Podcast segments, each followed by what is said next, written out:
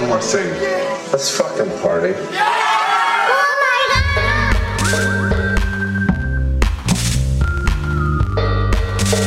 The wild beast inside you. Beast inside me. Beast, beast, beast, beast. in- Garbage. Garbage. The wild, Garbage.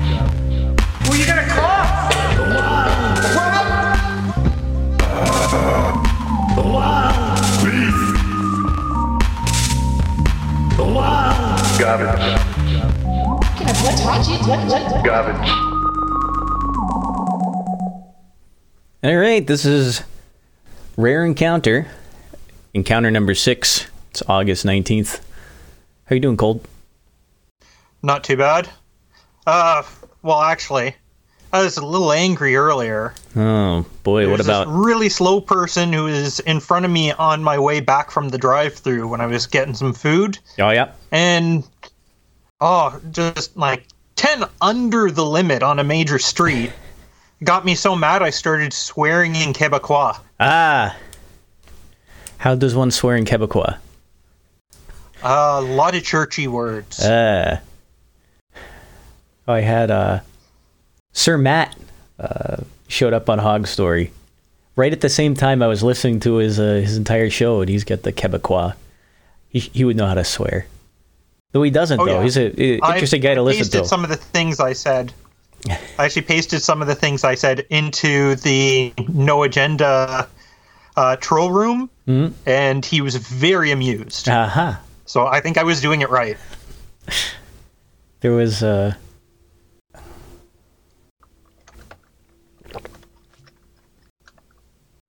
on uh on Hog Story we had uh did you get a chance to listen to the uh the Mats with uh Maps with Mat? Yeah. Like like not uh, his appearance there but the actual uh show. oh yeah, I'm one of the people who's been nagging him constantly for the next episode. Well, I'm going to add myself to the naggers list because this uh, this show is exactly what I wanted, uh, and, and there were some segments on there I was just completely uh, blown away by because there's stuff that I run across, uh, like the the when you talk about the visual display of quantitative information, it's um, something that's often done wrong. And especially when you see the chart when he was talking about i think it was on episode two he was talking about doing uh, charts that don't lie. So you're picking the colors that go in the charts um, to tell the truth about what your data is showing and how do you uh, um, how do you present the data that in, in a way that can be interpreted by a person looking at it without you know tricking them into thinking something uh, like you know for example there's a million deaths when they're not just because you picked a, a wrong color or if you had i think it's more specifically like if you have red red's an angry color you know you don't want to have a bunch of people with red all over their state because then they think it's worse but if you had a, a color map that didn't have that you know there's different uh, implications Yeah. No, I'm all for. I think you should do a continue with the show. But he said something where it took like eight hours to produce the uh, the episode because he had to write it all out. Yeah, a- that's one of the that's one of the things with that sort of uh, podcast where it's uh, a lot of information being packed into it. It can't be done extemporaneously like how we do things. yeah. I mean, even uh, even no agenda. I think a lot of uh, a lot of it they've got they've got loads of notes. Yeah, but Adam and John are pretty much just like off the cuffing everything because well, you can't really do a dialogue when everything's all written in advance. Yeah. I almost I was thinking about doing a uh, kind of a similar like a one man show thing a while ago and write everything out and just basically read it. Um, but I think I I got it. I talked to I about it, like on one one exchange on one uh, thing, and it's, it sounded like it was a yawn fest, so I was going to leave it at home. And it was about the rivers. Uh, it had something vaguely to do with maps. It was about how Google Maps is lying to you because they don't uh, make rivers prominent features on the the maps. And so if you zoom in, you can see, I think you had to zoom into a really fine detail uh, level before it would actually show you major rivers and major features of, uh, in, in, like, for example, in Colorado and in, uh, if you go into Kansas and Nebraska, you have the Platte Rivers, and they define uh, the civilization in the state. Like if you go and if you map the Platte Rivers, you have a map of where all the major towns are, and you have a map of where all the highways go because they all follow the rivers. Um, but when they don't expose it, it's like you're missing the the context of the world, which is you know they, they basically show you the man-made roads, and it's uh it's hard to discover things if you Yeah. they don't actually show it on the map. So yeah, Sir Mathieu, great job. I love it. And I want to talk to him more about. There's a there's a chance that um, I might be able to give him some cool information about uh, some modern, because I've worked on with some kind of surveying kinds of equipment before, and I'd love to talk with him about the technical aspects of uh, when you have a GPS receiver, what's it really doing, um, or if you're doing uh, radio distancing, ranging, things like that. I think that'd be fun. But that's for another show, I suppose. Yeah. Well, you definitely need to uh, show up more often on any social then, Wow. and just uh, chat with him on there or something. I need to get masked. So I used to be on there a lot. I think I invited you there. I invited you there, and then I You never. I used to go in, and then I actually And then you fell off of it. I c- kicked all the uh, social media stuff off my phone, including Mastodon. I just did a, a wipe, and I, I said, well, I don't want anything that has a notification anymore. And so I didn't have the uh, the PC, you know, uh, a way to, to access it on the computer, and so it wasn't popping up and telling me, "Hey, look at me." So I stopped looking at it. But I have it reinstalled on my uh, my phone now, so I'm gonna see if I can log back in and get back up to speed. Because I do remember it is better than Twitter. I I've been back on Twitter poking around, and it's not. There's not a lot of good things happening. It's just miserable sometimes.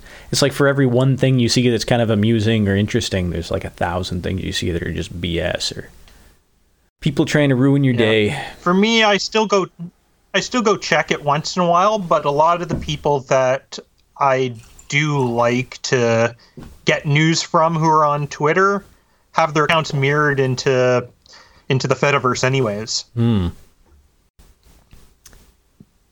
Well, I heard. Uh, I was also listening to Grumpy Old Ben's. I didn't finish their latest episode, and something about. Uh, I think they were they were talking about the old days when Apple's didn't get uh, Apple computers never got viruses. What they what they said, and it got me on a uh, a tear. So I went back and watched a movie that I had uh, a favorite uh, from a couple years ago. That was the uh, the Steve Jobs film. No, it wasn't. Uh, I never saw that. it wasn't Pirates of Silicon Valley, and it wasn't the uh, Walter Isaacson documentary. Uh, right, right after Steve Jobs died, they optioned like the Walter Isaacson's documentary. They, they, there was actually, I think there was a second book they were optioning about Steve Jobs, and I don't think that made a movie. But uh, right at the same time, Funny or Die had put together a uh, a biography of Steve Jobs um, that they billed as the first Steve Jobs movie, and it was called iSteve. And the thing you need to know about it is they had Justin Long, who was in the, the I'm a Mac, I'm a PC commercials. He played the Mac, and they got him to play Steve Jobs. Oh, jeez. Oh yeah, and they had uh, all the main characters, you know, from the uh, the major players show up in there. So they had uh, Bill Gates shows up. They had uh, Wozniak's there. He's played by uh, no, I can't remember his name. He's the fat guy in Lost. Um, and the it's just the running joke with Woz is he gets negged by everyone, everything he does. It's uh, I would recommend. I actually got some clips that kind of explain the. The uh, tone of the movie a little bit. So I think they had uh, Steve Jobs and Bill Gates meet on on a on a set, and they get into a fight. And so here's a here's a little taste of what what you can expect. Bill?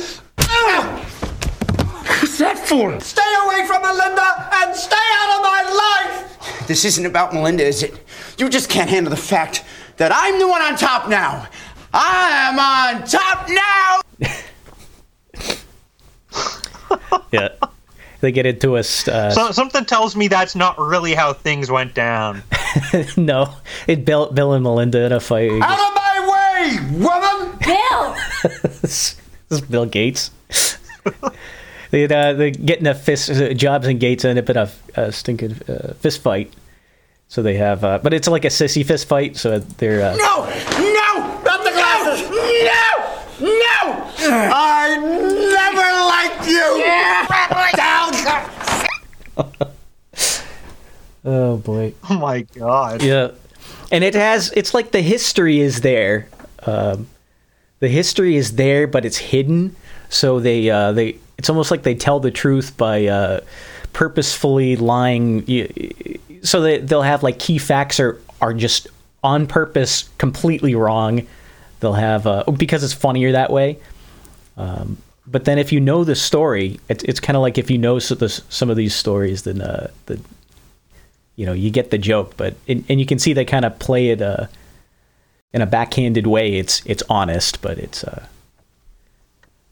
I don't know. I would recommend it, and that's where the clip from the uh, uh, I- the opening song that was the first clip on there was uh, Steve Jobs. Oh, one more thing. Let's fucking party.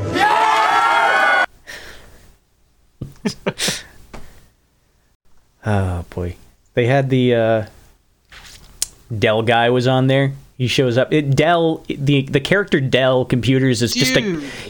It's just a guy. Like Dell is just a guy who is the caricature of Dell, and he meets uh, with Steve's in a depression. He's at he's at a honky tonk bar. I don't know where the hell they found this place. Like he's supposed to be somewhere in San Francisco, and he looks like he's in the middle of Texas. But he's at a honky tonk, and this kid Dell, and he's got just to describe him, he's got like three polo shirts on, and all the collars are popped, and he has uh, just like the, well, you know, here's what he sounds like. At Dell, we're not trying to change the world. We're just trying to make cheap ass computers for cheap ass college dudes. You know? We may not be the smartest at Dell, okay? But we got fucking hustle, bro. Ballin'. Fuck everyone else. Fuck helping people out. You wanna help someone out? Become a fucking nurse, bro. In this world, it's all about making that money, honey. Sweet, sweet coin. But I'm just like Steve Jobs, you know. I dreamed a dream. My dream came true. Hey, you wouldn't happen to know where to get some fucking pussy around here, do you? Oh wow. Yeah. No, I'd recommend that. I don't know where you watch. I found it on some streaming site because I couldn't find a way to watch it. But they uh, premiered it on like YouTube, or they premiered it on the just free streaming on the internet. But I guess that streams down. It never got a theater release, but it's a full length movie. It's worth watching, Yeah. especially if you if you you know like the history of computers. Oh, by uh, That is that's going on to the watch list. Yeah. I had some uh, uh, notes of old business from last time I wrote down. From uh, last episode. Does it does it include uh, does include the uh, stuff about uh, the Adobe sign metadata? no, I did not get anything on that. Oh, because Sir Bemrose himself informed me that we were looking at the wrong episode's notes. It was episode 84, not 85, where they were discussing it, which is why we couldn't find the link. So did you get the link? I got the link. It'll be in the show notes for this episode. Ah. Oh, that'll be good. I've been meaning to to follow up on that too, but it's you know I looked around once, I couldn't find anything, so I was, things seem to move on. Oh, I had a when we were talking about uh, uh, music, I couldn't remember the Dutch the Dutch woman with the power glove is what I said. I was talking about Imogen Heap, who's not Dutch. I had to look her up. I have to remember. Heap? Yeah, she was the one who did. She was in Frou Frou with uh and they did one album, but then she did um she did a bunch of solo work. I loved her. Uh, I think she had three solo albums. She had that song on uh, I think it was the OC where it was uh, when every time every time someone got shot, they go, mm, "What you say?" Ooh, that you know they had that, uh, and then they did Saturday Night Live. That's her. That's one of her songs. I was wondering why the sound, why the name sounded familiar. Yeah, and so her power glove is she has this. Um, it's like a it's like a power glove. It's a it's a glove with some accelerometers and buttons and stuff inside it, and I think she has two of them.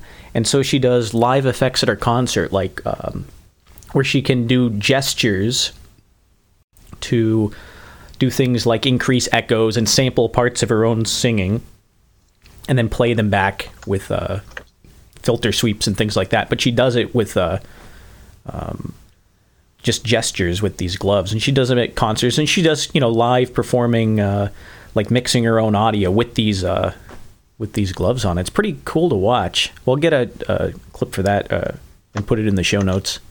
If you remind, I'll write it down. I got a pen, pen and paper now, so I can take notes. Um, vid.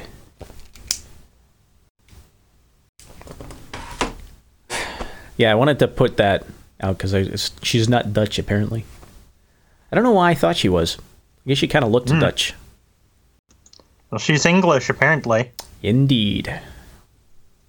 There was also uh, I don't want to bring up everything from last show, but one of the Gainax shows you mentioned, I didn't uh, I didn't catch what you said when we were talking, but I on the listen when I was trying to make sure everything sounded right, so I, I went through and listened to the episode. And uh, you said Royal Space Force when we were talking about Gainax's anime. Yeah. I did not recognize the name because I knew it by a different name, which was Wings of Honey Mayonnaise, which is what we called it back in the uh, in the day. Yeah, it's got like two names, and it's like one's the regular name and the other's the subtitle. Yeah. That was a fun one. I forgot how good that that uh I need to watch that. I think I might have a copy s- scrolled away somewhere. But that was uh let's see, that was about the test pilot who uh Yeah. there there's his country's trying to build a rocket and uh he's in the test pilot squad which is kind of a joke because they've never been able to build a rocket let alone one that can carry a person.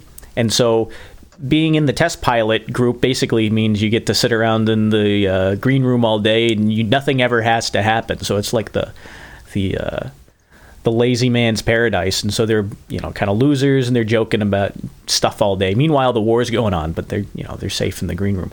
And then the unthinkable happens the scientists actually come up with a rocket they have to figure out who's going to fly it so that's the premise of the movie it's a early animated film by Gainax. It's a wonderful movie too. yeah so what have you been up to you watching anything doing anything Yeah, I've been trying to keep up to date on things. Uh, how about that uh, latest episode, of Peter Grill? Are you caught up? uh, that was the one with the uh, what's her name uh, not Piglet. Pig Piglet, yeah, Piglet. Yeah. Jeez. It,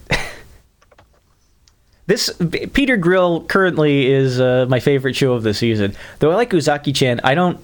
For example, I had the choice. Uh, I was either going to watch an episode of Uzaki-chan or I was going to watch Peter Grill uh, before the show. I don't. I really only had time to watch one earlier, and so I said, "Well, I would- I'd rather watch Peter Grill because I think it's uh, at least it's funner. Also, it's shorter. yeah, it's uh, it's a uh, half length episodes. Yeah, I like her. Uh, her eyes always her uh, pupils always change when she's talking to, so she they turn into hearts when she's. Uh, but it's not. It's not like they're jumping out of her head. It's just like a subtle thing. Her eyes keep changing. The her uh, pupils keep changing shapes. Yeah. That was funny. When I, I I don't know how long it was going on, but I noticed it halfway through the episode. I was like, okay, that's stupid. I actually laughed out loud. That was pretty wild at the end of the episode, though. I mean, finding out like that uh, she might be she might be cute, but she's just as evil as any other orc in the end. Yeah. I'm trying to queue up the. Uh... Oh well, never mind. I was gonna say I had the. There's a clip from the episode, but I can't find it now. It was just Uh-oh. like a scream. Oh, I did get uh by request. Oh my god. Like JoJo. There was I found the the compilation with a bunch. I thought that one was the best one, so I clipped it. Oh my god. Not my chin, not my problem. That's what I say. That's what I say. Oh dear God. You must register. I also got that one. You, you must register. You recognize that? No, I can't say that I do. That is from X-Wing, the uh, DOS game. When you try and uh, start playing, you have to enter your pilot name at the beginning, and if you, it's the the navigation menus are like a point and click adventure, and so you have to type in your name and then click on the door to, uh, to go in the main passage to, to you know choose what what you want to do in the game, and if you don't. Uh, type in a name first. You get this guy yelling at you. You must register. You, you must register. He sounds kind of sad. Yeah, it's got a good quality audio for. um Geez, what year did that come out? That was '90s, early '90s, I think. It's like '94, maybe. I think X-wing shipped on Maybe even before that. floppy disk. I had a copy that was on a CD, but uh, I think it the original version actually f- shipped on uh, three and a half floppy. So there was X-wing, and then there was Tie Fighter. Uh, X-wing was you know the Rebel version. The Tie Fighter I think was a little bit uh, better of a game. Graphics were a little bit better too. And then, uh, of course, they did the uh, probably the best one in the series, which was X-wing versus Tie Fighter, which was the multiplayer game. 1993. I'm getting uh, from uh, Yeah. DOS. Moby games? You must register. on some site I clicked on uh, from DuckDuckGo. Was it CD-ROM? Ah, well. But I thought of that because you had sent me, uh, what was it, Otakon was coming on? And it looked like they did, uh, it, it, what that happened last weekend, right? Uh, that was Otakuthon Otakuthon. in uh, in Quebec. Oh, I didn't. Uh, I didn't look too much at it. I just clicked through the. Uh, you sent me the the pictures, and I looked at it. I said, "Oh, the main page of their of their virtual convention looks exactly like the menus from uh, from X-wing." You must register. I guess DEF CON came around too. Uh, I was talking to someone else and uh, who uh, was in the IT and security kind of thing, and he's going on about how he wanted to go to DEF CON and he always follows the thing. And I guess they had a virtual conference this year, so he told me it was called DEF CON Safe Mode. And I actually went to look it up because I was I was clicking around at work over lunch. And I was like, yeah, I should look up, see what happens at DEF CON these days. And then, of course, it's, blo- it's blocked for hacking by the firewalls. So I said, oh, boy. Can't look at DEF CON. Meanwhile, the, the presentation the presentation I was looking at was on uh, voter machines and uh, notes about uh, how to secure uh, securely vote and how where the the vulnerabilities in these systems are. And so I said, oh, that might be that's a topical thing to look at. And so I clicked on it. It's, nope, this is a hacking blog. You can't read it. It's illegal. You must register.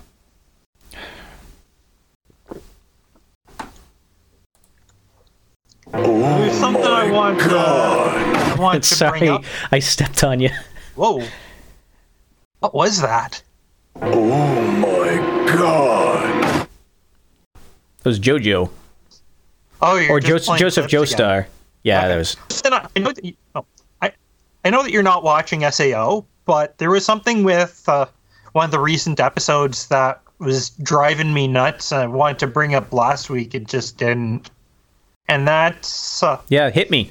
uh, so there was there was a movie, there was a anime original movie that was done called Ordinal Scale, and they introduced a couple of characters from that movie into the series for shit that didn't happen in the light novels. So episode 41, they bring in these characters, Eiji and Yuna, who have never appeared in any of the they're only in they're only in this anime original movie and just it ground my gears, you know, because I've been reading the light novels from the from the get-go and just having like this anime original thing happening just you know, just I'm triggered. Well, you probably feel like uh, when the I remember when the Evangelion uh, remakes came out, the Evangelion, uh, you know, the 1.0, 2.0, or it was 2.22 and 3.33 Yeah, or whatever. those either. No, yeah, because they introduced a new uh, new character in there. It was what was her name? Not Mana. I want to call her. I always want to call her. Uh, was it Mana? I think Mana was the girl from the visual novel. Yeah, she was from the girlfriend of Steel VN, which is the Evangelion, the first Evangelion visual novel. It wasn't Mana. What the hell was it? Mary. They also renamed pretty much everybody. oh yeah. Gave them why new is, names. Why does Asuka have a new uh, family name? I don't know. Does anyone know? Because fuck you, that's It's why. because we're just doing shit to be weird now. There's no rhyme or reason. Yeah, It was Mary. pretty dumb. Mary was the the English girl from the from the movies who never appeared anywhere before. Mari? Yeah, it was Mari. I'm pretty sure she was uh, she was in the original series. No, I don't think so.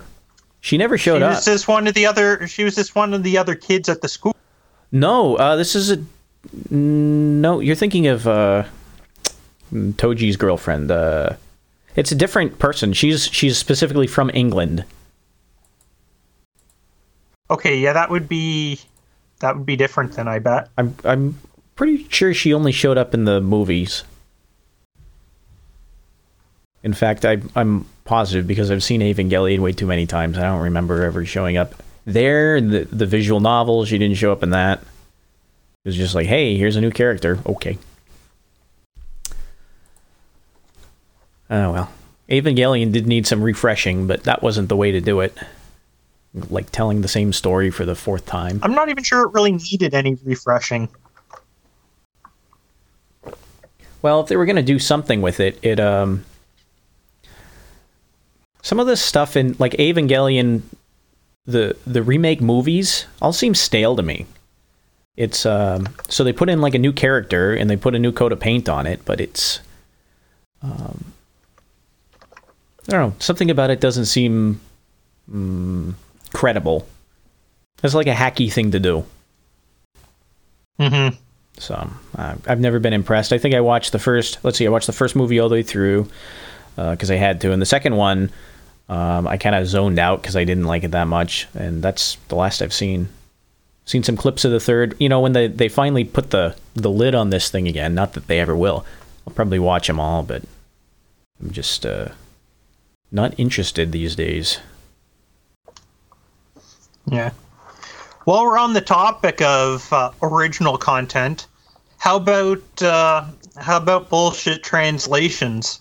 Bullshit translations. I've got.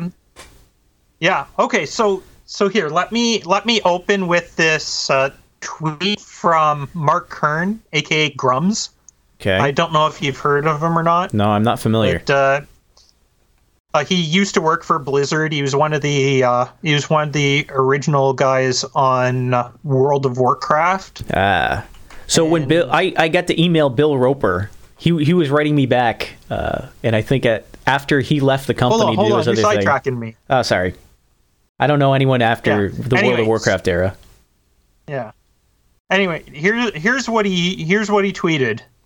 Anime translation, as well as games, should reflect the original artistic intent as closely as possible. This is what customers want. Nobody ever asks for more memes to be inserted in anime. That sounds about right. Yeah, but then you see like all this uh, all this stuff that uh, Funimation and Crunchyroll have done, and Crunchyroll continues to do with injecting current memes and political bullshit into their translations, at least for the dubs. I don't know if it's the company driving it or if it's the VAs driving it.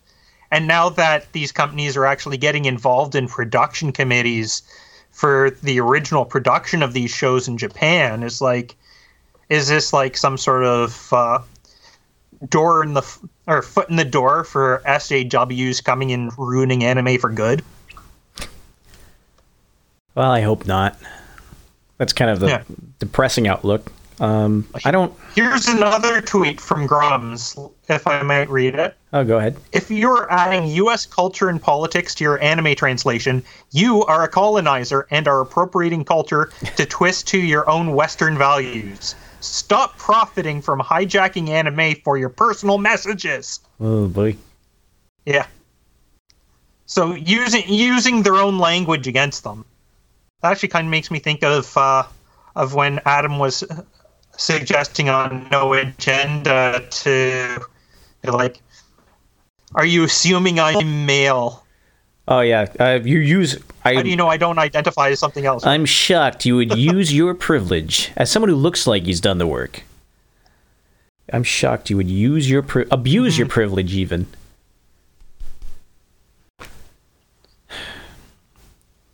Well, you know, its logic doesn't seem to factor into most Yeah. of this stuff. It's not driven by reason, Yeah. unfortunately. I don't know what to do about the and as you though. pointed out, I mean, there's counterparts to it, counterpoints to it too. I mean, like you've pointed out ghost stories where Well- they just decided to throw the whole thing the whole thing out and do their own story. So Ghost Ghost Stories was completely transgressive, though. It it didn't pretend to be anything but uh, we're tearing up the script and doing what we want, and it uh, Yeah. also is also And completely it inappropriate, out and it like and it was funny. of Those abridged series. Y- yeah, like uh, what was the the biggest one? Was Dragon Ball Bridge? Was that it? There were a few different abridged series. I'm not sure which was the biggest. It's the one I remember everyone watching and like huddling around a laptop watching in the community college uh, cafeteria. So there's like Yu-Gi-Oh! Bridge series. I think that might have been the biggest one. I don't uh I don't know what to do about the industry. I mean, you can just not subscribe to Crunchyroll if you don't like what they're doing. That's possible. honestly, if there were better ways to to get creators, because I mean, like, pretty much piss all of what goes to companies like Crunchyroll and uh, and uh, Hulu and these other streaming services actually go to the creators at all. And what they what they add in isn't what isn't what anyone wants. I mean, these guys are making a strong case for going back to piracy for all the anime. Yeah. Um I I was a Crunchyroll member for a short period and to be honest, I just didn't get that much out of it, especially when you consider not every show that you want to watch is on there. And then not the version of the show you want to watch might not be on there. Uh, case in point, uh, some of the shows we were watching was it uh, was it Hexeros who had the uh, the super censored version on Crunchyroll. Yeah. So they always do that. So they don't they won't even give you the um, what is it? Usually it's the is it the N- MTX station uh, broadcasts or usually the late night anime broadcasts. And so you want those. ATX? What was it? ATX? I was thinking about the the the channel. I thought it was. Uh, it might be that. I can't remember. Um, but they usually I don't air think twice. It's MTX. I'm pretty sure it's ATX. the um, I know I've seen an ATX watermark on a lot of anime I've seen. The the point is they air multiple versions of it, and so you want the late night version because it's the least cut down. And they don't always broadcast those Yeah. on, on Crunchyroll. Sometimes you get this basically the censored version or even the super censored versions of things, which is irritating. hmm They don't even tell you. Oh, and you know it's now that there's purity movements in anime for uh, it's uh, I don't know. That was never what it was about. It always seemed like it was this fun kind of this uh, behind the mainstream, and it and it was anything could happen. You know, all kinds of stuff you that wouldn't get on American TV would show up in the in anime. They had plots that you would never even see because they were either too convoluted or they're transgressive in some way. And then it became mainstream. Yeah. Well, there's still it's like mainstream. Remember we were, we were talking about the teens react to uh, that awful video. Teens react to anime openings, and it was all the most pedestrian crap that you could come up with. It wasn't uh, it wasn't even the highlights of the of the the medium. It was like what was the the dumbed down least common denominator uh, anime that it, specifically the ones that aired in on a on one channel in the U.S., which is a Cartoon Network. I'm I'm sure they were also broadcast ab- abroad, but it seemed like everything was the Cartoon Network catalog. Mm-hmm. Then you don't know that they they might have had a deal with uh, in the background to get promote some of these things. Like I always suspected, uh, some of these YouTube channels they do the what do they call it? Uh, now I can't think of the word. Uh, the marketing where you you run something as content when it's really a commercial. That's all over YouTube. Yeah. Oh, it's been discussed on No Agenda so many times. And I can't the- remember the, I'm, the term for yeah, it. I'm lost. It was uh, something a native ad. That was it. Nat- yes, native ads. It was on the tip There of my go. tongue. No, that's uh, rampant on YouTube. There's no disclosures. You go to any one of these videos, and they, they they'll even have um just people doing product reviews and not saying that they're uh, that they're getting paid, or you know, you'll find out later uh, that they're they're actually receiving all their products without disclosing it. And some people do, but not everyone does. And there's some of them you'll wonder about. Instagram. All I hear about with Instagram, in, uh, what do they call them? Influencers. Yeah. Is that they have? Oh, we're we're a a company that matches up uh, people who want to market to uh, to uh, people who are uh, influencers on Instagram, so you can get someone to shill for your product by posting on Instagram about it. That's how they're making all the money. Yep. Actually, I was listening to this is bad too. I've been listening to local uh, news and radio more, and so I've been listening to Bloomberg Radio. To get completely off the topic of it, it's still media, I guess. We're still talking about media, um, which is the local talk radio station. It's an FM talk station we have here, um, and they had. So I was listening to the financial analysis, and they're talking about the stocks. I think it was the the stock of, of Home Depot. They're saying, oh, well, with the pandemic. Uh, um, you know, we've seen a real boost in in uh, the valuation of Home Depot, and look, you and I, the two guys on the radio, are saying, yeah, we were both smart and we invested in early, and uh, so what are we going to do to? Uh, how? Not everyone has our insight. What can we explain to the uh, the people out there who uh, who might be interested in investing in yours? Well, you know, uh, um, the uh, the stock for Home Depot is going to keep going up, and uh, you know a year from now it'll be worth more than it is. So you know don't worry about the the short term ups and downs. Just buy stock in Home Depot is basically it. And I'm sitting there saying, okay, these assholes are sitting on the radio saying, hey, we invested heavily in this company, and now we're going on the radio and telling you that, that what you need to do is invest in this so our stock uh, our stock gets uh, valued higher by other people buying it. And within and so that was like my lunch break after work. I listened to the the station was still on so i'm driving home and i heard someone talking about they now they're talking about walmart. And they say well you know walmart's going to get hit with uh, uh, because as soon as the stimulus payments dry up people will stop spending money at uh, at uh, walmart because they won't be getting their paycheck protection program funds and all this. And i said well you assholes. So basically you, your analysis is that Walmart is going to take a hit, but uh, Home Depot is not going to have any uh, ha- any impact by the same thing. You know, it's what's the difference? Well, the difference is they admit on the air they say, "Oh, we've personally invested in these companies that we're shilling for," and they're not personally invested in the ones they're not. It's like, come on, and there's no disclosure. They never say it. I guess they said on the show, you know, but if you weren't listening for it, if you were listening, saying, "Hmm, where should I invest my money?" Well, First off, you're an idiot, but it seemed like it was just Yeah. a native ad for whatever they wanted to push. Yeah, not really surprised by any of that, honestly.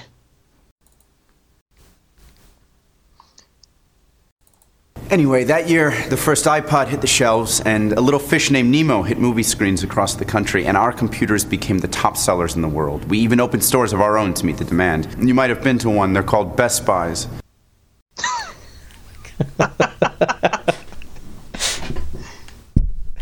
Oh, Steve. You joker. Oh, so you were listening to Monday's episode of Grumpy Old Ben's, right? I don't know what days they recorded. I uh, it could have been. I think it was the. I was listening to the most recent one earlier today, but uh, you know, yeah, just over. have been Mondays. I'll listen to it over my lunch break. So I, I don't know how far I got. I probably got half an hour in because that's how long I took for lunch. Well, do you hear any of the stuff about Epic Games versus Apple? Oh, they were talking about that. So we were talking. Yeah. Uh, they were talking about. Well, uh, Bemrose had his giant spiel. Ten out. I I shouldn't complain. I don't know if my co- presenting's he covered better. everything I wa- He covered everything I was originally planning to cover on here. yeah, he had. But uh, then, but, but then, then something happened on show day. Apple Apple threatened to cut off uh, Epic's access to developer tools in the first place. That would that would have the uh, that would have like in the end mean that pretty much every game that uses the Unreal Engine would no longer be available on iOS, not just Epic's own games. Hmm. And so Epic actually filed for a restraining order to prevent Apple from doing that. So shit's getting serious. Yeah, that should be fun to watch. Yeah, I well, don't- I'm, I've definitely got my popcorn out for this. I've uh, I've not been that involved with game like proper game dev, so. But I, I understand Unreal Engine is incredibly prevalent these days because they what do they basically give it away? Yeah, well, I, re- I read through Epic's complaint versus Apple, like the actual legal document that was filed, Mm-hmm. and I think they do have a pretty strong case. Now, some of the things that they've done as part of this, like that uh, in app purchase stunt, probably doesn't help them any. But the claims themselves, um, I think the reason they did that was really just to to have more cause for filing, because if they just fi- if they just filed without doing that first, it would be all theoretical. Whereas having done that, Fortnite getting kicked out of the store, and now Apple threatening like this, it's really building up the case that Apple is a monopolist, and that uh, and that uh, they are going to end up getting uh, getting Microsoft in court. Microsofted. in court. Microsofted, like when they had you're, Yeah. t- you're referring to their like antitrust DOJ case versus Microsoft back Yeah. in the '90s. Where they had uh, what's that about? That was about the Internet Explorer, wasn't it? Yeah, that was about that was about bundling Internet Explorer. but at least at least at least Microsoft didn't prevent you from using other browsers. They just screwed with the companies that were making the other browsers. In this case, it's not just that Apple's screwing with the companies that that want to have their own IAP instead of paying the Apple tax, but even preventing people from being able to add add their own app stores or add apps on the side, which you could always do with Mac OS and with uh, Windows and every other operating system out there. Oh, and then there was this article that I found from BGR, BGR.com, and they are willing slaves to monopolist beast, as I as I put it. They're saying they were saying in their article, and I quote, "Of course, sideloading apps shouldn't be advised. That's not possible on iPhone, and it's probably something Google should close up as well." Oh boy, Yeah, so these guys are totally taking up taking like monopolist dick up the ass or something. yeah. Well, I've always been. Uh, this is gonna cycle back to some of the the DRM kinds of conversations we've had, where, you know, if I if I buy the device or if I have the uh, the file, you know, do I have a right to break the encryption on? Do I have the the right to, uh, you know, sideload an app if I want to? Can I force myself to without, you know, or, or can I force my way in without uh, them suing me for it? And it seems like the thing they've always wanted to do is to stop you from being able to modify the code on their device. It's just like, hey, we're just going to lock it down, and you're not going to run anything unless it's our code signed by us or uh, someone who's paid us. Mm-hmm. And there- there's technical reasons why that's not. I don't know. It's uh, I guess it could be feasible, but you know, it's currently not. You can still get code executing on these things, and, and especially if you want to have developers work on it, you have to have a way to execute your own code on it. But just seems like that's, that's the, about- that's the thing they it. want. They want to go to like the Nintendo 64 days where you got the uh, the dev kit from Nintendo, or you know, PlayStation early PlayStation days where you got the dev kit from them, and only people who were licensed to uh, to develop could develop, and Yeah. because they controlled the hardware. If they didn't that's like you, what, you could make a what game. Apple does. Yeah. Oh well, I thought the uh, information age, the internet age, was going to equalize us all, so I can make an app for anything. Uh, no, not as long as Apple's around. Yeah. And under under Tim Cook, they've been even worse than uh, than they were under Steve Jobs for that sort of thing. Yeah. I haven't uh, haven't had a lot of love for Apple in my technical career. I've never had any love for Apple. I did like. Uh, I'll tell you what I did with one of my first. It might have been my second paycheck. Um, pretty early on, I went and bought a, a iPod. it was one of the first things I bought. Say the iPod. Uh, it was brand new. I think it was one of the fifth. Uh, was it the fifth generation or was it the one before that? It doesn't matter. But it was. Uh, I kept that thing for a long time. It was nice. the only good thing to come out of Apple since the Macintosh was launched was HyperCard. I'm not familiar with that at all. I mean, I've heard the name, but I'm not a dude named Ben, so some of this stuff goes over my head. uh, was uh, a really interesting way of making like deck-based applications. So like you could do simple database stuff with that. You could do like you could make like a visual novel or an adventure game in it.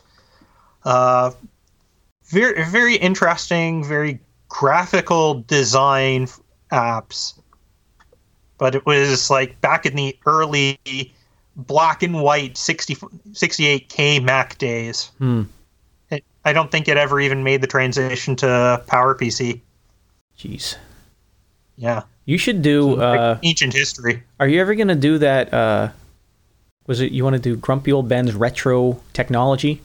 Is that ever gonna happen? Yeah. One day it's gonna happen. Darren, Ryan, come on, guys. Come on, man. Come on. Come on. Come on, man. Oh, one more thing. Let's fucking party. Oh, by the way, going staying on games as well. There was one other interesting thing that happened just recently that I wanted to mention. Sure. So, have you ever heard of have you ever heard of RetroArch? Retro Arch. Yeah. Is it a Linux distro? No, actually, it's Is my a, my guess. it's a it's like a media center application, but for emulators. hmm. No. So like, there's different emulator cores that can run, so you can play like all these uh, Put like main all these on it or older games. Is it they made their own, re-implemented their own emulators, or is it just like a launch launcher for a bunch of other emulators? It's kind of in the middle. Like the the emulators, they're all cores. The cores are all developed by other projects generally, and they just bring it in and build them as uh, as like cores that can be loaded and unloaded for the different platforms. Okay, so if I got a Neo, if I wanted to emulate Neo Geo handheld uh, color, then I could. Uh, If there's a core for own- that, sure. yeah. But anyway, the core of the project also is called Libretro, and that's also the name of the of the organization that develops it all. So anyway, on Saturday, somebody um, made an attack against their build server and their GitHub organization. Uh oh. And based on based on the information that they've provided, it looks like whoever was doing this was proxying through AWS to do it.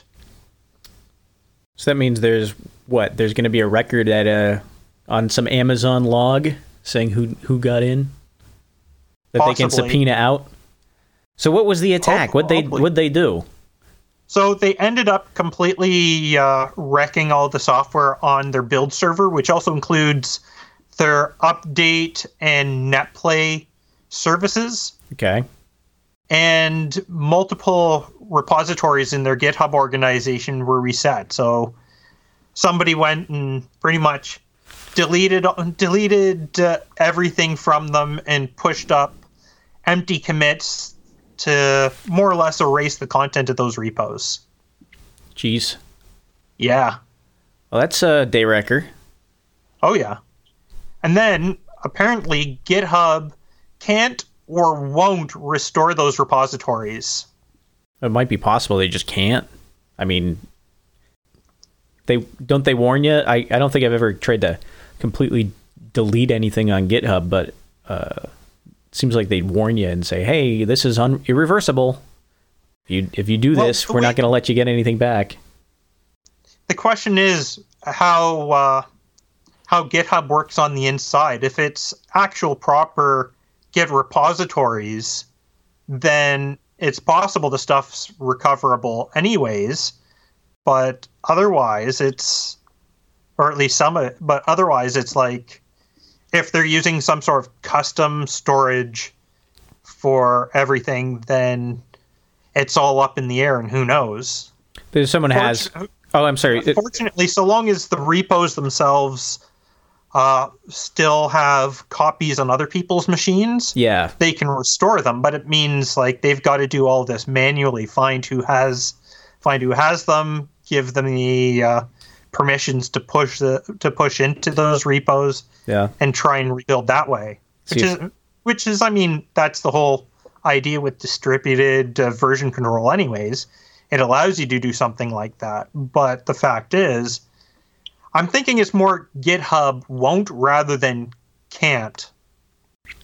Aren't they owned by uh, Microsoft now? Yeah, Well, there you go. Well, I shouldn't say that. I don't think Microsoft's uh, some of their Microsoft's always been good to developers. yeah. I was gonna say some of their stuff. Like when I was doing um, some game dev for I can't remember the name of the package. They had they had some um, really old. It's all obsolete now. Like game dev packages for like developing uh, Xbox uh, games. I think it was Xbox 360. We got. Uh, I think that was the first one you could do. What was it called? XDA. I think it was called XDA, where you could put something together in C sharp and actually get it to run on the uh, on the Xbox. We did that as a school XNA. project. XNA. Yeah, Yeah, I know because I used it for a few uh, for a few things. I did it for a, a school project when I was doing. Uh, I, it wasn't even for this. I was doing a C class. I did C and C plus plus for a couple of classes, and then I think I did two semesters of that.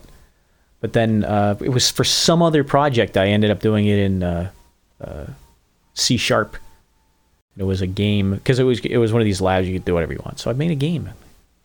But uh, back then it was pretty uh, easy. You know, you could go up, you could get um, their SDK, and you could get a copy of um, oh, what's it called? Their uh, Visual Studio.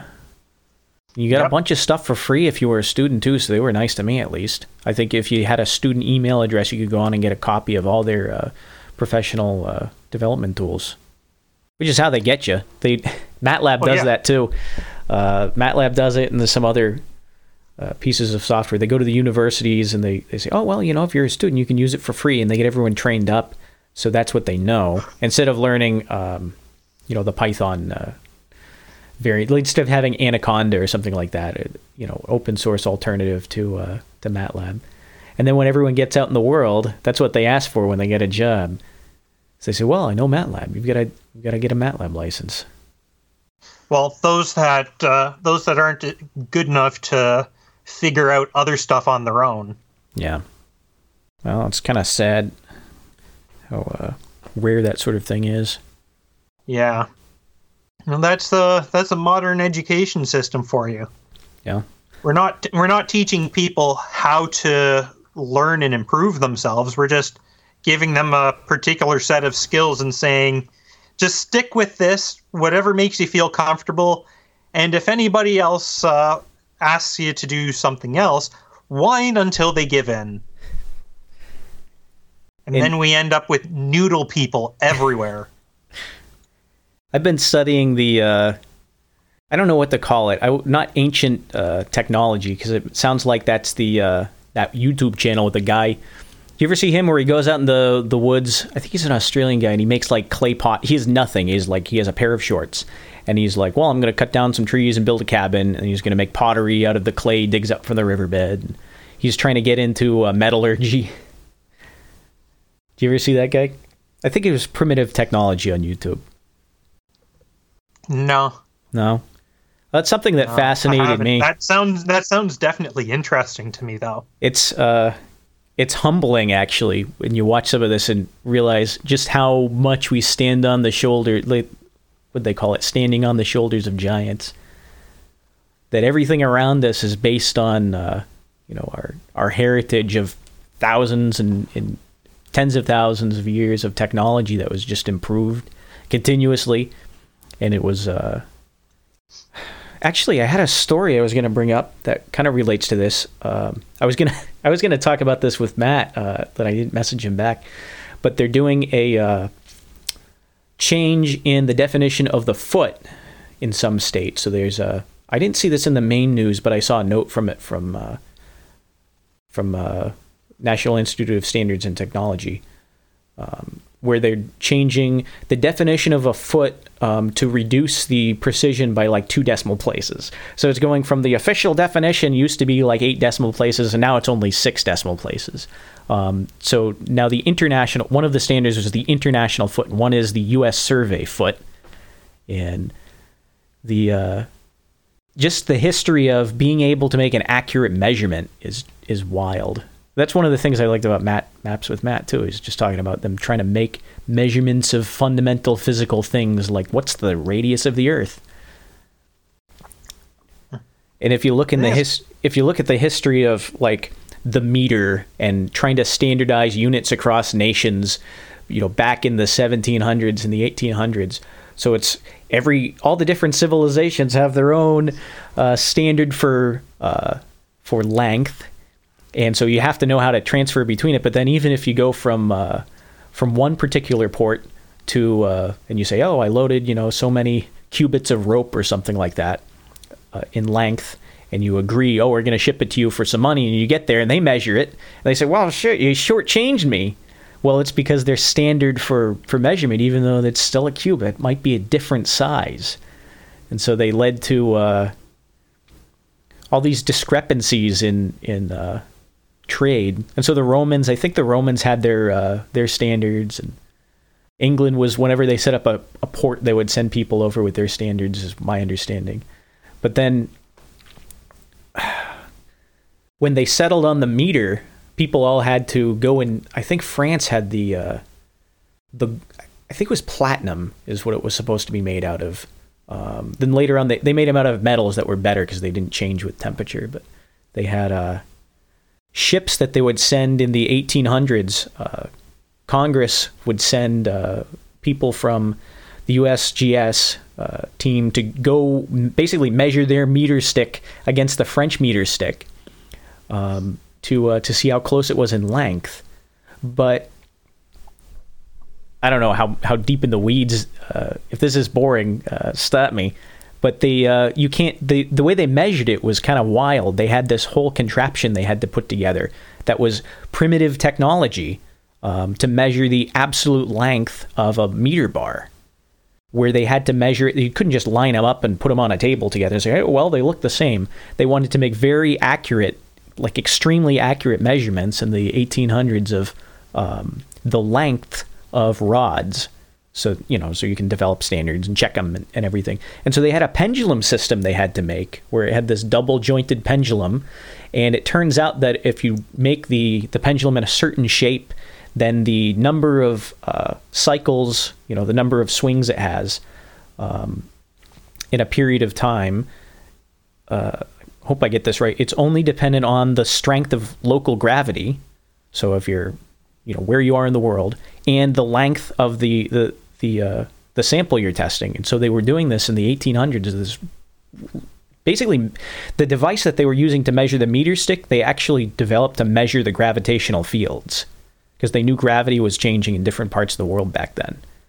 And so they would take the same device and they measure it and they say, well, we believe this is how it's working. We can measure the strength of G, you know, 9.8 meters per second squared. Uh, but we want to measure at different points in the world and find out, oh, there's a, you know, fractional percentage difference between France and between uh, America. And so what that means, just to take the long story around, you couldn't make a device to measure the United States meter standard in the United States and measure it and then compare it to the measurements in France because they might have different gravitational pers- uh, potentials. And so, in the uh, height of Atlantic piracy, when uh, you have all these people, you know, America's kind of known. There's people privateer. I don't know if they had privateers though. I think it was the Barbary uh, wars were going on. I might have all my dates wrong. I'm not a historian, but this is this is the way I understand this story. We had people sailing across the Atlantic for the, to for the sole purpose of making these measurements, uh, because they. I think the the original story was just people were suing each other over boundaries and they needed a standard, but because the uh, the local gravity had to be the same for the two measurements, they had to measure them in the same place. So they all had to go to France. I think they went to Paris. They went to somewhere in France to do it. I think it was St. Cloud. I think. Oh. I've actually never Which been there. near so- enough to Paris. but that's the stuff that I like is uh and you think about what had to go into first someone had to develop this theory of uh, gravity and have a mathematical expression for it. And then you have these people studying pendulums and the motions of double pendulums and all this stuff that seems so superfluous but it's uh it's all this progression of technology and making more and more accurate measurements to the point where we can uh, you know develop things like uh, CPUs with you know 10 nanometer I don't know what they're down to now 40 I, I had a processor that was 45 nanometer lithography on it and so they're talking about what the uh, the resolution of the the uh, the structures on the chip that that uh, actually do the processing it's uh you know, like I said, standing on the shoulders of giants. I think it's fascinating. It's stuff. And so when I heard uh, Maps with Mat, I was like, oh, this is the stuff that gets me hard. I, I got I got to get him to make more shows because he's he seems like he's on the same wavelength that I am about this. Where you just get super excited about it. Yeah, it, it's uh, honestly I like the artifacts more than the definitions based on physical content, uh, not contents on uh, physical constants. Yeah. Because the because you look at the numbers for these uh, for these uh, physical constants, and it's like everything's way out there, like all these weird values. Well, to I work in a field where I do a lot of measurement.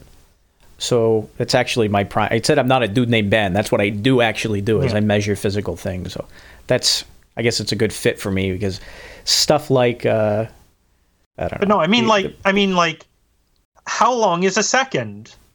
And a second is defined as the duration of nine billion one hundred ninety two million six hundred thirty one thousand seven hundred seventy periods of the radiation corresponding to the transition between the two hyperfine levels of the ground state of the cesium 133 atom. yeah. What the fuck? That's um. They defined. I don't. Was it cesium? Yeah, cesium, isn't it? I don't know. It's, the um, the other one that the one that I'm more familiar with is uh, the definition for meter. I mean, because we're talking about meters.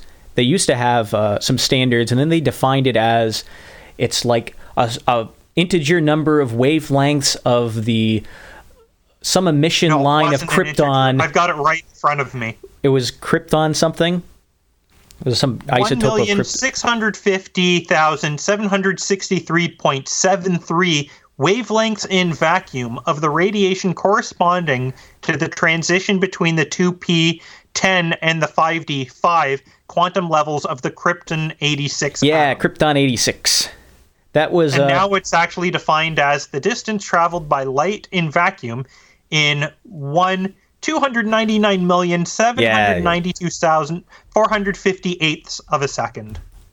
It's actually funny because in practice, so that's just uh, the the definition of uh, if you have frequencies and, and wavelengths in vacuum, and then, then you know the phase velocity is the speed of light.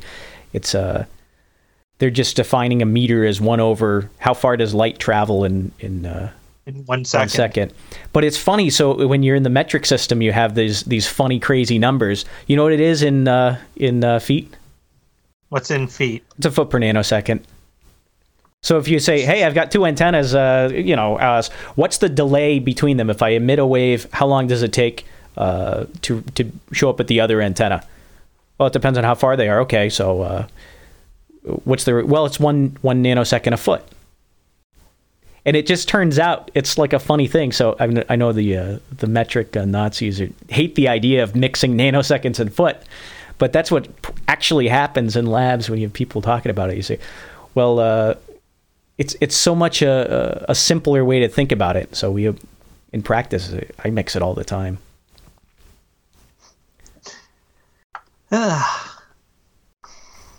Indeed. it's weird shit. Oh, it's fun. I like it. I was gonna. It's definitely interesting. I was I'm gonna not gonna deny that. I was gonna do a whole spiel on color, but I kind of cut it out because I was. Uh, I I've been trying to get some good clips and so, if I'm going to do something like this, uh, I want to have some material I can play as background. And I was going through LibriVox because they have um, actually produced audio versions of some of these old texts. Um, like the original Theory of Color book is one that I was listening to, and they have ones on, you know, the original texts of the original, like quote unquote, giants. Um, and you can hear people read their own words or translations of their own words because most of these guys are you know Italian or something. But um, the problem German. is, yeah, or German. The uh, the narration is so mixed. Like some of it is, uh, some of it's kind of cool. Uh, like they have some voices are kind of spooky, slow voices that might actually be better on the Nick the Rat show. They're talking about weird stuff, but then sometimes it's just un it's unlistenable. The uh, the quality varies so much. So I couldn't get a good clip of that, but I was going to talk about color instead. But yeah. For me, when I generally think about uh, colors, it's uh, it's more in the matter of how can how can we increase the gamut on my monitors so that they can both show better range of color as well as not have like different colors from one screen to the other for the same uh, for the same triplet. Yeah, that's um. I was reading papers on on that when all the old literature refers to the phosphors, and so they say the purpose of the gamma correction is to uh, the nonlinear linearity of the phosphors. They say, oh, they're talking about CRT monitors.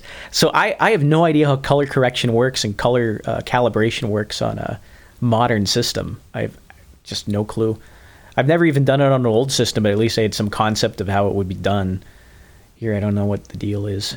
Well, like if you buy a monitor, how accurate is the color? Like if you just go to Best Buy, one of those Apple stores, Best Buy, and you buy a random monitor off the shelf, how accurate is the color on it? I don't know. It seems like it should be pretty good, but well, you would think you would think with uh, with LEDs, you'd be able to LEDs. have consistent color. and more or less, you can. The problem is, we're not at the point where we can produce uh, full LED screens like my 24 inch monitors without it still being like tens of thousands of dollars per screen.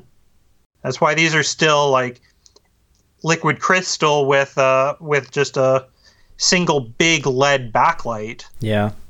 And then you end up with like a lot of color fade and stuff compared to CRT, where you where there was still some issues with the consistency of the phosphors, but uh, it was still a lot better in terms of the col- the color's richness than it, with an LCD. The refresh rate was higher, so you get those frames. Who's the guy from? Uh, it was Doug. Talking- they where you need to bring your CR. You got to bring your CRT to the uh, uh, QuakeCon. No LEDs here. No LCD screens. They're too slow. So you could have the giant lug around the giant CRT because it's more accurate. Those frames. Oh, that's not an issue anymore. Nah, I, I remember that though. I remember people would still haul those around even when they were quote obsolete. For, Oh yeah, to play Counter Strike, you know. too. Some of those. like, these days we can uh, like I think like 240 hertz on a on an LCD screen is doable. yeah. You're not going to be doing that over uh, over an analog VGA connection, mind you. But you should be able to do that no problem with HDMI. a lot of uh, there's some projection uh, TVs that are still around, but I think most of them have gone the way of the dinosaur. Then plasma, I don't, I don't hear about plasma anymore. Are those just technologies that are going to fade into the sunset? I think Plasma has already, yeah. Yeah, I had I had a first gen one and I ended up throwing it out, but I heard they got better after.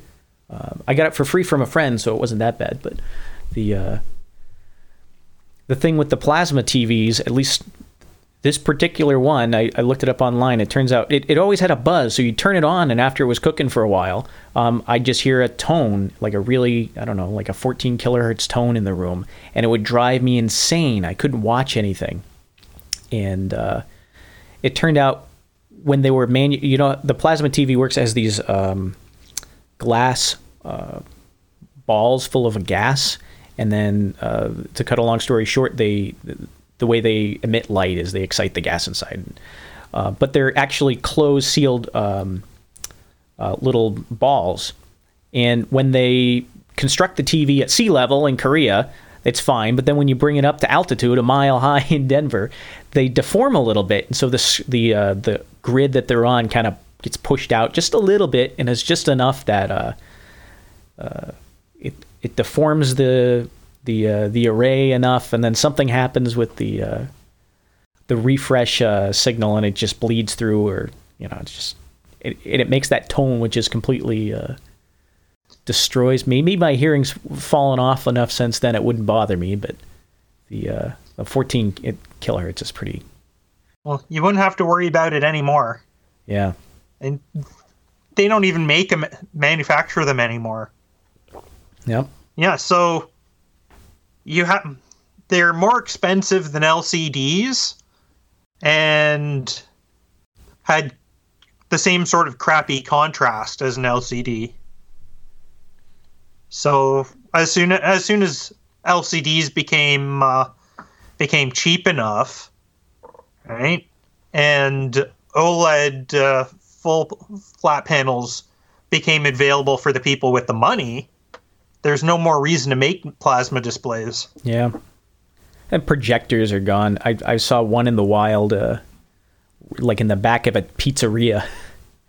And those are all burned. Uh, they have burn-in problems, and the projectors get misaligned, and they're too big anyway. But we had one uh, when I was growing up, and it had uh, they it had the prominence channels uh, were misaligned, or maybe it was just the blue channel got misaligned. Um, and so I remember watching uh, like Stargate on TV, and you'd have like a ghost on the screen for everything you saw that was shifted kind of down and to the right. For uh, the, you know, it's like watching something with the the blue channel shifted. It, it looks like you should be, putting on 3D glasses. you know. Maybe. Yeah, well, it's good stuff. I like color. Let's talk more about color sometime. I'll I'll uh, I'll do a rant. See who out nerds who. No, I want to I want to save some stuff for. I, I need to get a hold of Matt and talk to him about color spaces and not color spaces, uh, color maps. I was reading a whole article about it today. Well, Ex- just keep in mind there's already there's already a a whole queue of uh, topic suggestions for him that he needs to get through. Oh yeah. Well, what what's on the queue for him? Do you know? Oh, I've suggested a few things with uh, historic, like medieval maps, and with like Canada's topo map system, things like that. I'm sure he's got I'm sure he's got a list written down somewhere of all the ideas that he's been sent. Or at least he should. Since last week's show, I've actually had Emacs constantly open so I could add notes for stuff to bring up on the show whenever anything interesting tied to our concept shows up. Hmm. I've got a notepad that I left on my kitchen table. I wrote on it Dutch woman with power gloves, wings of honey mayonnaise, rubber. I wrote that after we were talking after the show. Oh, last episode you t- did did I tell you about that? You were talking about people getting killed by tires in Canada, and I Yeah. did a uh, complete disservice uh, to everything I, I hold dear by not bringing up the movie Rubber as a the perfect segue into the rest of the show. This was this. Uh, do you ever hear of it? Yeah, you were talking about it uh, after the show. Yeah, it's a it's a movie that's absolutely worth watching. It is surreal. It's about a tire that comes to life and kills people. Um, n- not necessarily by bashing them in the head, but it's a sentient tire with uh, psychic powers, and he goes around. He's like, you can watch the trailer for it. Watch the the, the tire like he's rolling along on its own in the desert. And he sees a bunny bunny rabbit, and he starts shaking and and uh, these psychic uh, whirring sounds start, and the bunny explodes. the tire becomes a murderer. But Mm-hmm. that was one of those great bad. It's a good bad movie. Uh, it's up there with uh, Troll Hunter, and uh, Stake Land was another good one. You know, if you ever seen any of those. I don't know. I, I'm not just gonna name a bunch of movies. Hobo with a Shotgun. Yeah. I could go on. There's some good stuff.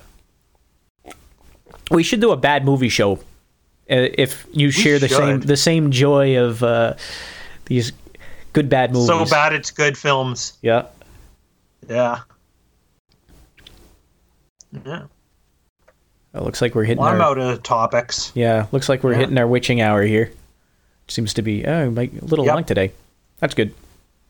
I've been Yeah. thinking just for before we close the show. I've been thinking about uh, live streaming a little bit. I don't have the infrastructure set up, but it could be set up. Um, I went to. Uh, I don't know if I mentioned it last show or, but I got uh, my upload speed, my download speed are all fixed at my house, so I should be able to get some decent, uh, decent enough bandwidth to do something useful. So I'm gonna look into that before the next episode and see if I can jump on and I'm I'm gonna have my own IceCast. Well, should what should I use? Let me ask you. Um, we're we're not using Shoutcast. Are we still using like the IceCast UDP? Is that what people use these days? I have no idea. Honestly, Yeah. you'd be having to ask uh, Fletcher and Bemrose.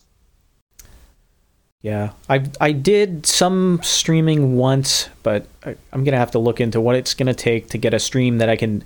Basically, what I'm gonna want is a stream I could tweet out and say, "Hey, come listen," and hopefully people will be able to hear what I'm saying on it.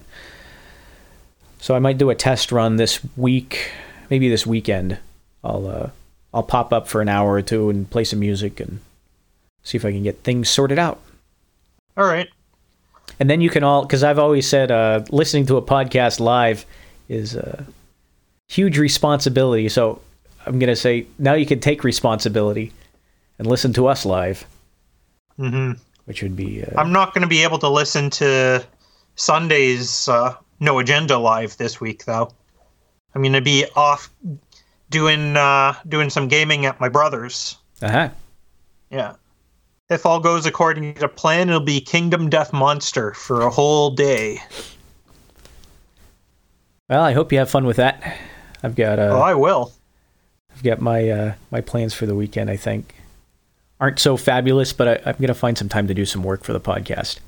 Um, do we have an update? Just last thing, I swear. Um, do we have an update with the website? It's still that uh, it's still that crappy one. Is it? Um, you mentioned something about getting HTML. Uh, you HTML yeah, the show note, the show notes now look nice with the working links and everything in them on the on the website. Okay. Cool. Is there something I'm going to have to do to embed them in the uh, the MP3 file, or do they? Does the podcast generator do that? No, we're just not bothering sticking them in the MP3 file. They're just going to be in the feed. Okay, well that's fine.